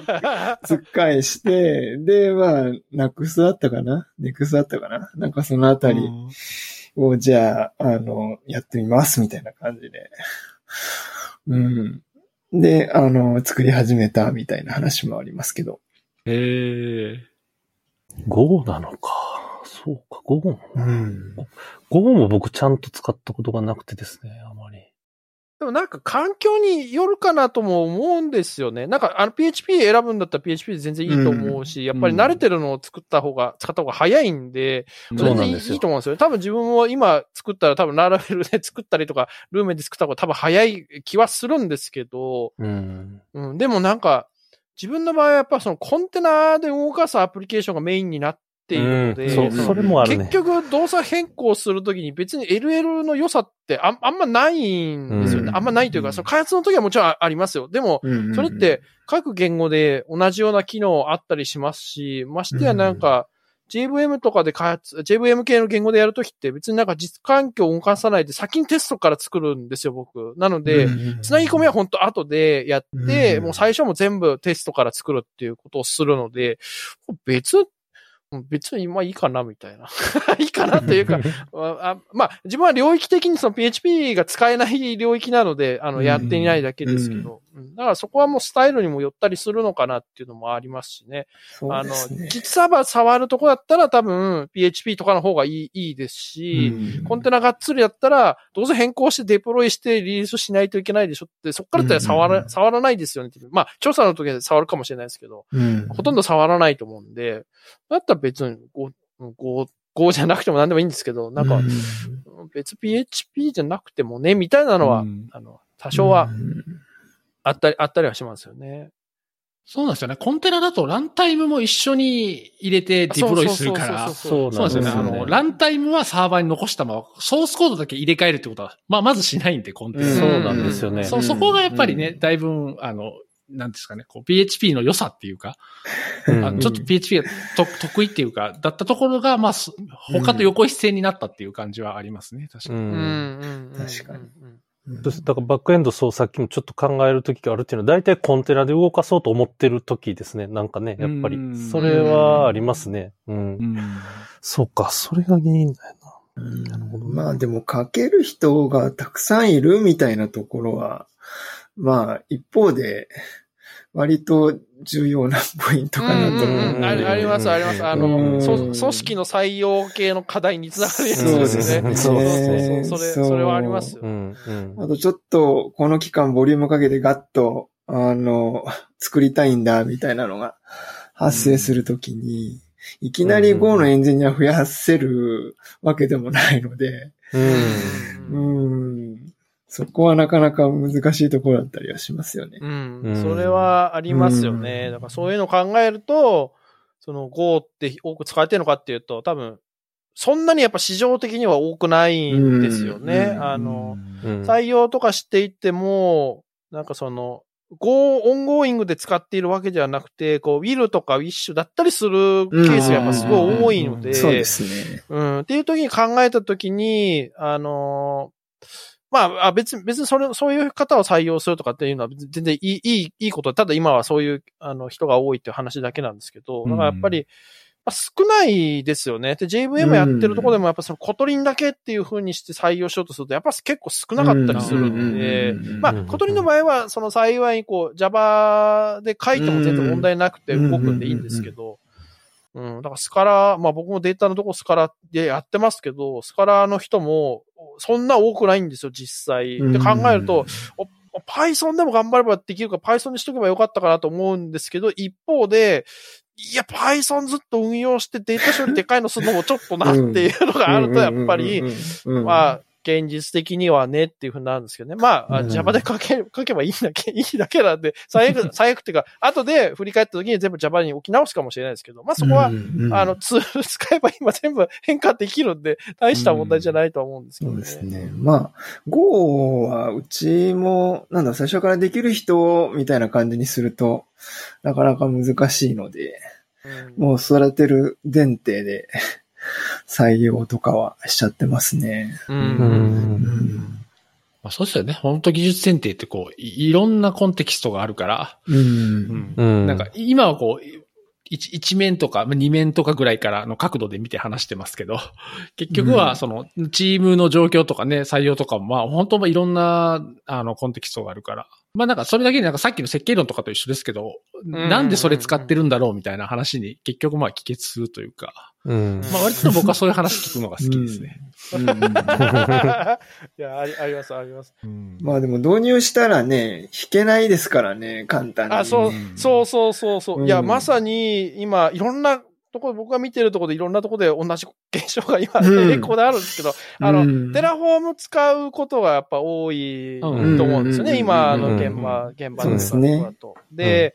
あの、まあ、全部 Terraform で寄せていこうぜっていうのはもうそれは全然賛成で、まあ、むしろいいと思うんですけど、うん。うん。あれはあれで、難しいんですよ。あの、なんでが難しいかっていうと、その AWS のあらゆるサービスを管理することがもちろんできて、まあ GCP も、マルチクラウドだったら別にいいんですけど、うん例えば AWS を Terraform だけでやるっていう時に、別にそれは良くて悪いことじゃなくて全然いいんですけど、で、ただ AWS ってそのサービスがたくさんあって、で、それの冪等性を Terraform だけで管理できるかっていうと、やっぱそうはいかないことがすごい多いんですよ。で、うんあの、なんていうか、ランタイムが違うサービスがめちゃくちゃ組み合わさって動くじゃないですか。例えば、ECS とかなんかは、サービスとしては立ち上がって、あうんサービスが立ち上がってタスクっていうのはあるけど、うんうんそのタスクは、アプリケーションの都合で結構変わるわけじゃないですか。うん。環境変数も違うしとか、まあ CPU のスペック変えたりとか、タスクの数も変えたりっていうのはあるん。ですけど、で、そうっすねじゃあそこに寄せるために、例えば、まあ AWS の話をすると、あの、タスクデフィニションのファイルのうん。定義を Terraform に置いてっていうふうにすることが多分多いと思うん。ですけど、そうですねまあ、うん。慣れてる方は違うやり方したりとかあると思うん。ですけど、で、あれにすると、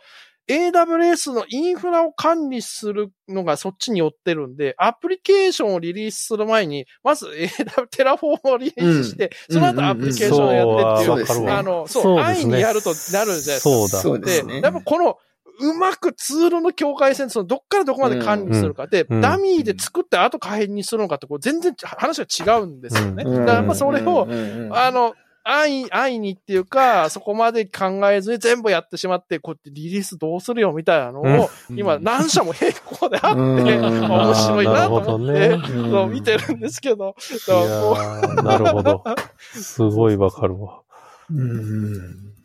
なるほど。クラウドフォーメーションじゃダメなのかみたいなところですそう。ね。いや、でも、まあ、あれはあれで、こう、なんか、深、深くなりすぎるとうん水ねとかなんかそうあるんですよね。そう、なんかう、ん宗教みたいな話ですけど、そうですね。そうそうそう。でも、そういうのがあって、お面白い。うんだから、どっかの会社で起きてることはみんな大体あるんだなって最近思ってて。うん。あの、コストの話とかでも結構構成見させてもらったりとか、自分の会社外のところとか結構見たりするんですけど、例えばなんか、アプリケーション側の人が、あの、 Terraform のある程度のもものをこうもらって、うん。そこで発展させて使うっていうことは結構、あの、うんいくつかの会社で多くあったり、あの、結構見るとかはそういうスタイルだったりするんですけど、っていう時に、例えばあの、ロードバランサーとかも、皆さんそこまで知らないと、やっぱりこう、アプリケー、1アプリケーションに対して1ロードバランサーみたいにしてやっちゃうんですよね。であいつは、立つとそれだけで何千円ってかかるんで、うん10個アプリケーションあったら、10個ロードバランサーいるんですよ。で、うんでも、構成的な話で言うと、それ、まず、ホストベースルーティングでいいんじゃねえのみたいなのが、うん。それだったら、うん。ロードバランサー1個でいいよねみたいなのが、すごいやっぱあったりするんですよね。うん。だからそれはまたちょっと Terraform とまた違う話で、その、技術センターにも若干よ寄っていくというか、うん。あの、うん。そっちの分野を知らないとそうなるよねっていう話で、で、うん。 Terraform だとポチでできるからそうなるよねっていう話であったりもしするんですけどね。そうそうそう、だからそういうのもあって、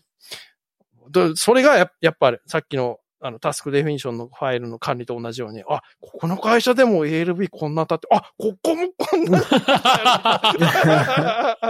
へえ。うんありそうか。なるほど。それ、それなんか誰かがそういうお作法を広めてるってことなんですか？い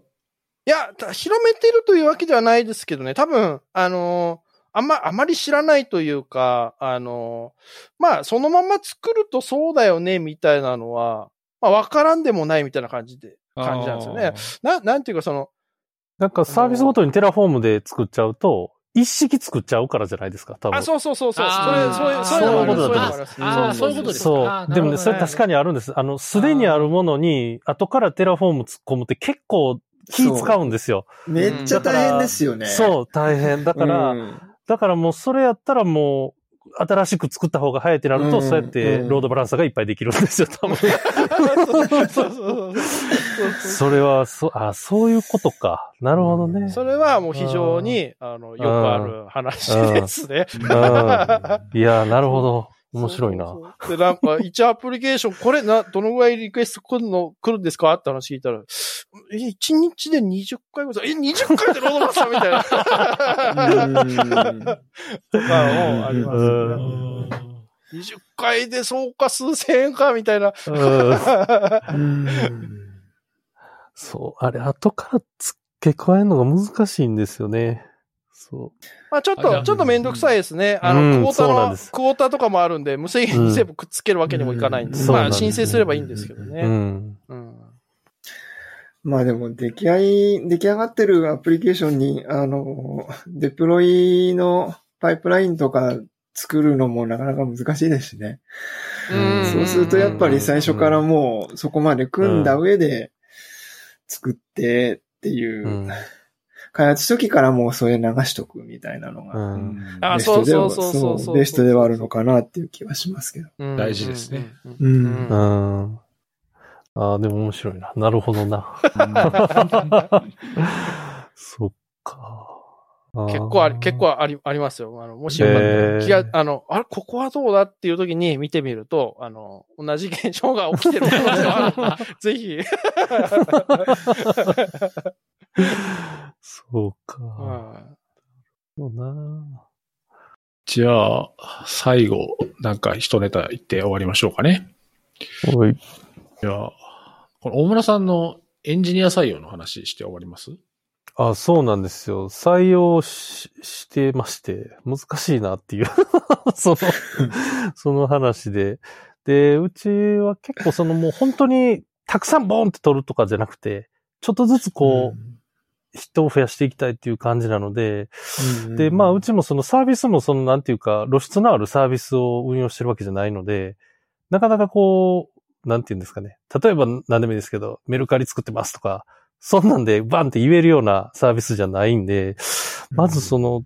なかなかその辺がむずいなっていうのと、まあ、まあ、それですね。ただの悩みなんですけどね。なんか結構、その、うちはですね、一応あの、あの、うちのメンバーが作ってくれた、あの、テストみたいなのがあるんですよ。だから最初に、あの、うん。要は、あの、応募してきてくれた人に受けてもらうのが、それがなかなかよくできてて、僕的にはすごいいいなと思って見てるんですけど、皆さんどんな感じしてはるんかなと思って、あの、コーディングのテストとかされたりするんですか？そのエンジニアの時って。どう、クリュウさんのとことかって。うちはコーディングテストはね、やってないですね。あないんですねうん。なんかコーディングじゃないテストみたいなのもあったりするんですか？ああ、SPI があるんですよ、うち。あ、SPI か。うんあの、じゃあうんいわゆるウェブで受けるやつ。はい。そうです。そのエンジニアに特化したっていう感じのはうん特には、そこはあれなんですか？もう履歴とう、はい。経歴とかと、あと直接話してっていうのでうん判断されてるみたいな感じなんですね。そうですね。まあ、あうの、ん職務経歴みたいなのを拝見して、はい。あの、こう、突っ込んで聞いていくっていう、どういうシステムなんですか？どういう構成で、どういう設計で、みたいな話で、こう、突っ込んでいって、あの、なんだろうな、ちゃんとこう、分かって、あの、携わってらっしゃってる方と、あの、割とこう、言われたままに、やってきましたとか、あの、うん。特定の部分だけで、あとは他の人にお任せでしたみたいなところは、話の中からこう、あの、判断していくというか、そんなやり方ですね。ああ、そうか。あれ、けまあ確かに話せばわかることもかなりあるのはありますけどね。うん。なんかもう、なんか、そう、その辺が難しいのと、あと、もう一つは、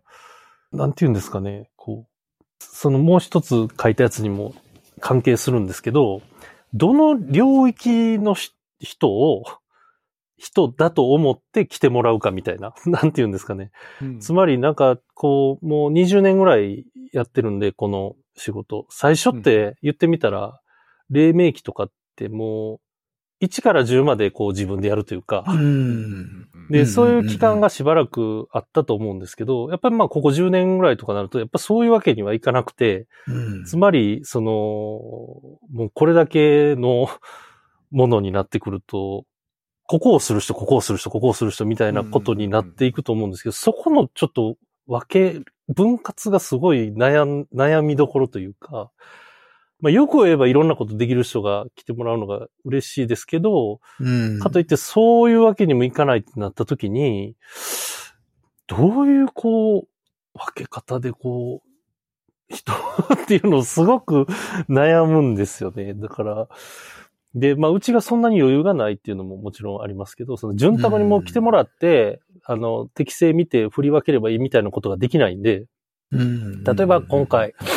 来てもらった人には、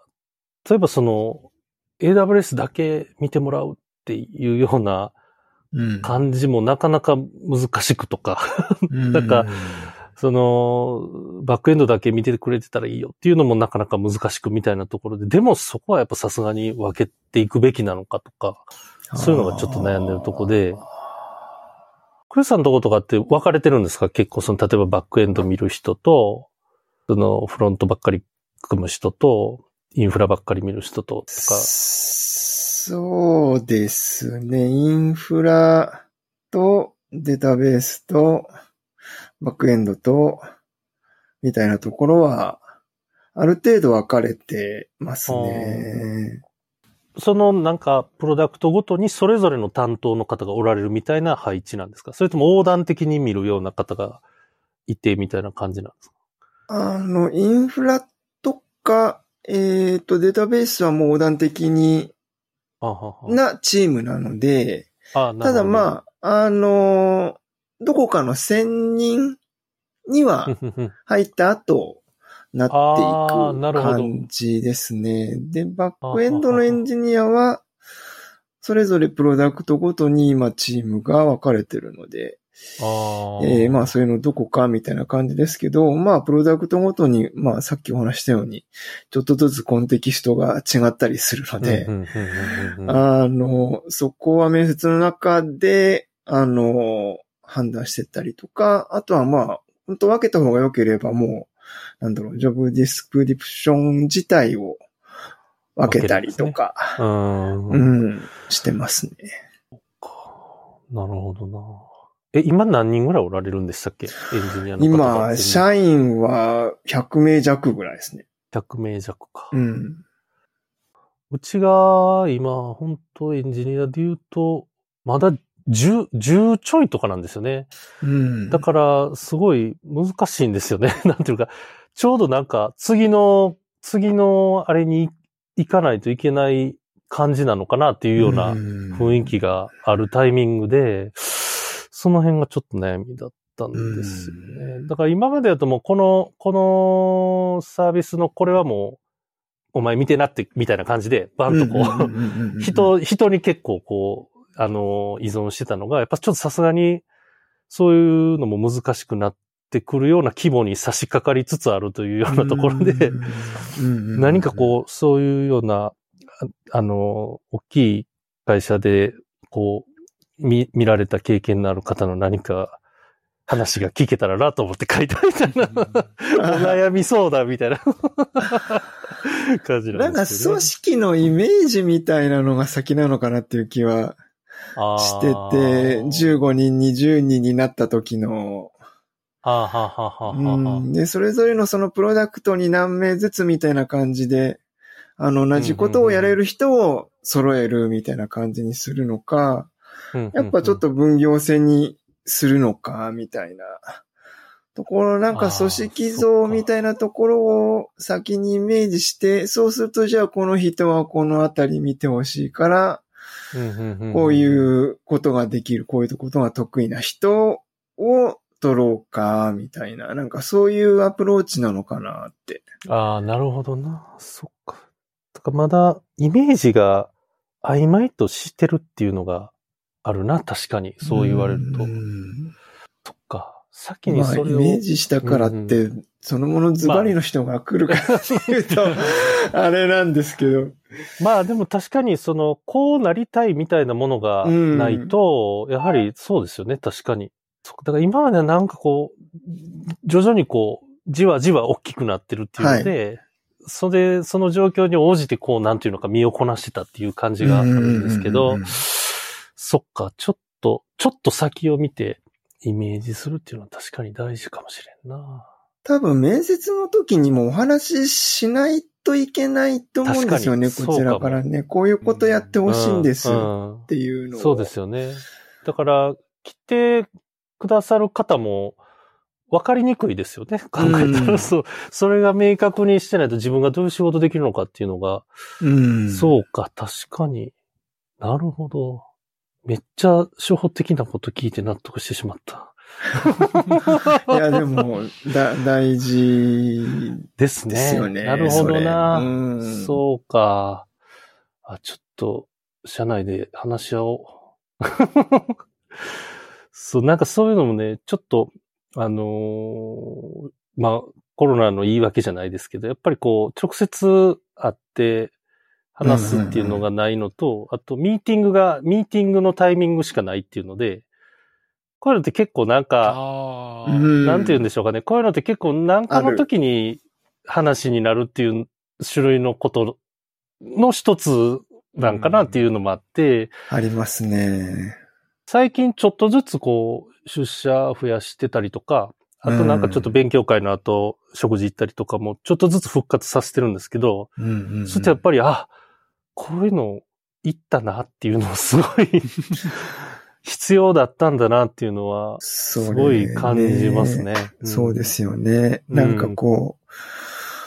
ちょっと、とことこその人の机まで歩いていって、うん雑談して帰ってくるみたいなそうそうそことが物理出社してた時はできてたんだけど、う。うん今はなんか5時から5時半ミーティングみたいな、そうなんですよ。そういう感じになっちゃううんっていうところはありますよね。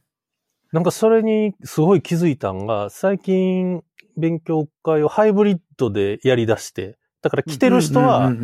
その場で集まります。で、えっ、と、リモートの人はオンラインでつないで、うんうんまあなんかちょっとテーマにやって勉強会するんですけど、その時はそれでいいんですけど、じゃあ、じゃあ次回は何日で、じゃあお疲れ様でしたみたいで終わって、うん終わった後、その部屋でちょっと残ってる人たちで、なんか話することで、なんかがこう、わってなったりするんですよね。うんだからあこれやったなと思って、すごい、あ、こういうのが必要やったんやなっていうのを、ちょっと思いましたね。ううんん。それで気づいたって感じだったんですよね。そうですね。うんめっちゃ、めっちゃありますね。こうあの自分もこう、採用とかもそうですけど、こう、計画考えたりとか、プロダクトこうなった時に何人必要だろうなっていうのを考えて、募集あと何人取ろうかとかってよくやるんですけど、うんうんうん。なんかそういうのも、こう、人と話をして、あのプロジェクトの人たちと話をして、っていうと、で、それでこう席に帰るときに、あ、あの人たちああいうことしたいの、じゃあ、うん、今いないな、じゃあこういうとこを採用しないといけないよな、みたいなのうん。を結構こう、寄り道しながらヒントにしたりもできて、ありますね。っていうのは、こう、そう、会社の生活ではあったわけなんですけど、うん。やっぱりこう今は、ミーティング終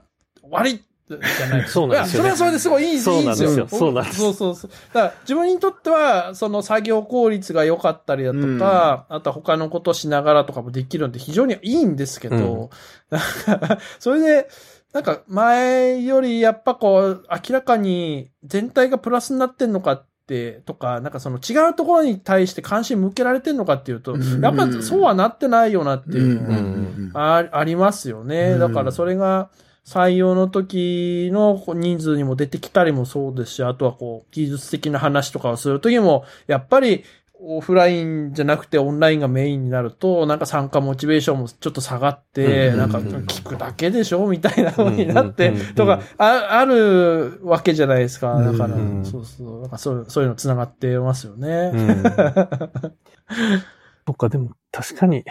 イメージを持つ大事やな。で、そのために、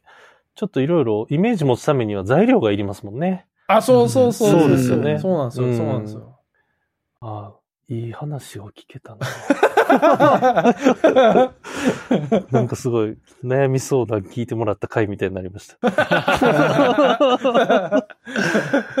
でもなんかやっぱりちょっとずつこう人と会う機会も増えてきてるんで、うん。なんかこう、うん、あの、またちょっといい方に動けばいいなと思うんですけど。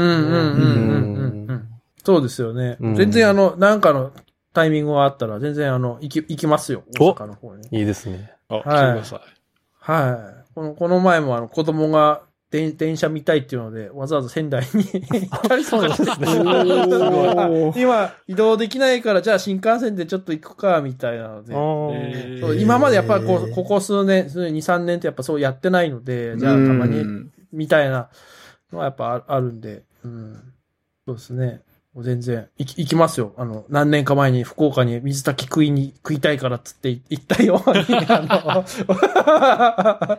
いいですね。そうだなうんちょっと、なんか、もうできそうな雰囲気もしてきましたけどね。ちょ、ちょっとずつね。うんうんうん。そうですね。うんうん。だいたい夏ぐらいにはいろいろ落ち着いてくるんじゃないかと思ってるんですけどね。うんうんうんうんうんいや、いつかこの収録もリアルな場で4人集まって。ああ、いいですね。うん。ああ、いいいいですね。いいですねで終わった後は、ご飯食べに行く。そうそう。それがな、それがいいんだよな。ねねそう、そうなんです。だから僕なんか行くと、やっぱりあの、グランフロントとか朝までやってるんで。懐かしいな。そうでしたよね。だけどさ、11時ぐらいに現れたりししちゃった時ありましたね、大阪にね。あ、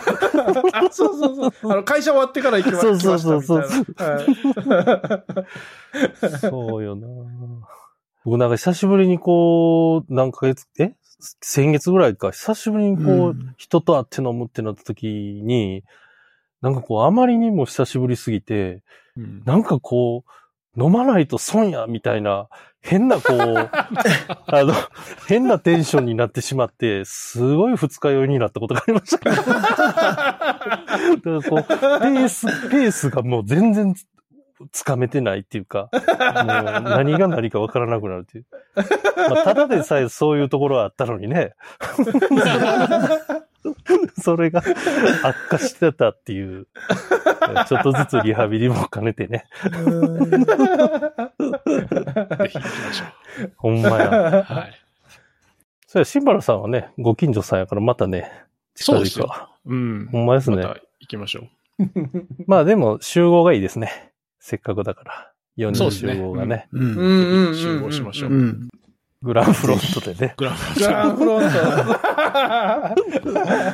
ト。でもだいぶね、あの、グランフロント界隈も変わってますよ、今。もう、あすごいいっぱい、すごいいっぱい店が、できたでしょ？だって、あの、ヨドバシの横とか。あはいはいはい。確かに。そうそう。だから、竹澤さん来たった頃と比べると、うん。一気に、コロナの間にどんどん増殖したみたいなうん。感じですからね。へえ。うんいろいろ。そうです。僕も久しぶりに梅田出て、えー、って思った時がありました。うんうん。だから、より楽しめるんじゃないですか。ああ、もじゃあ、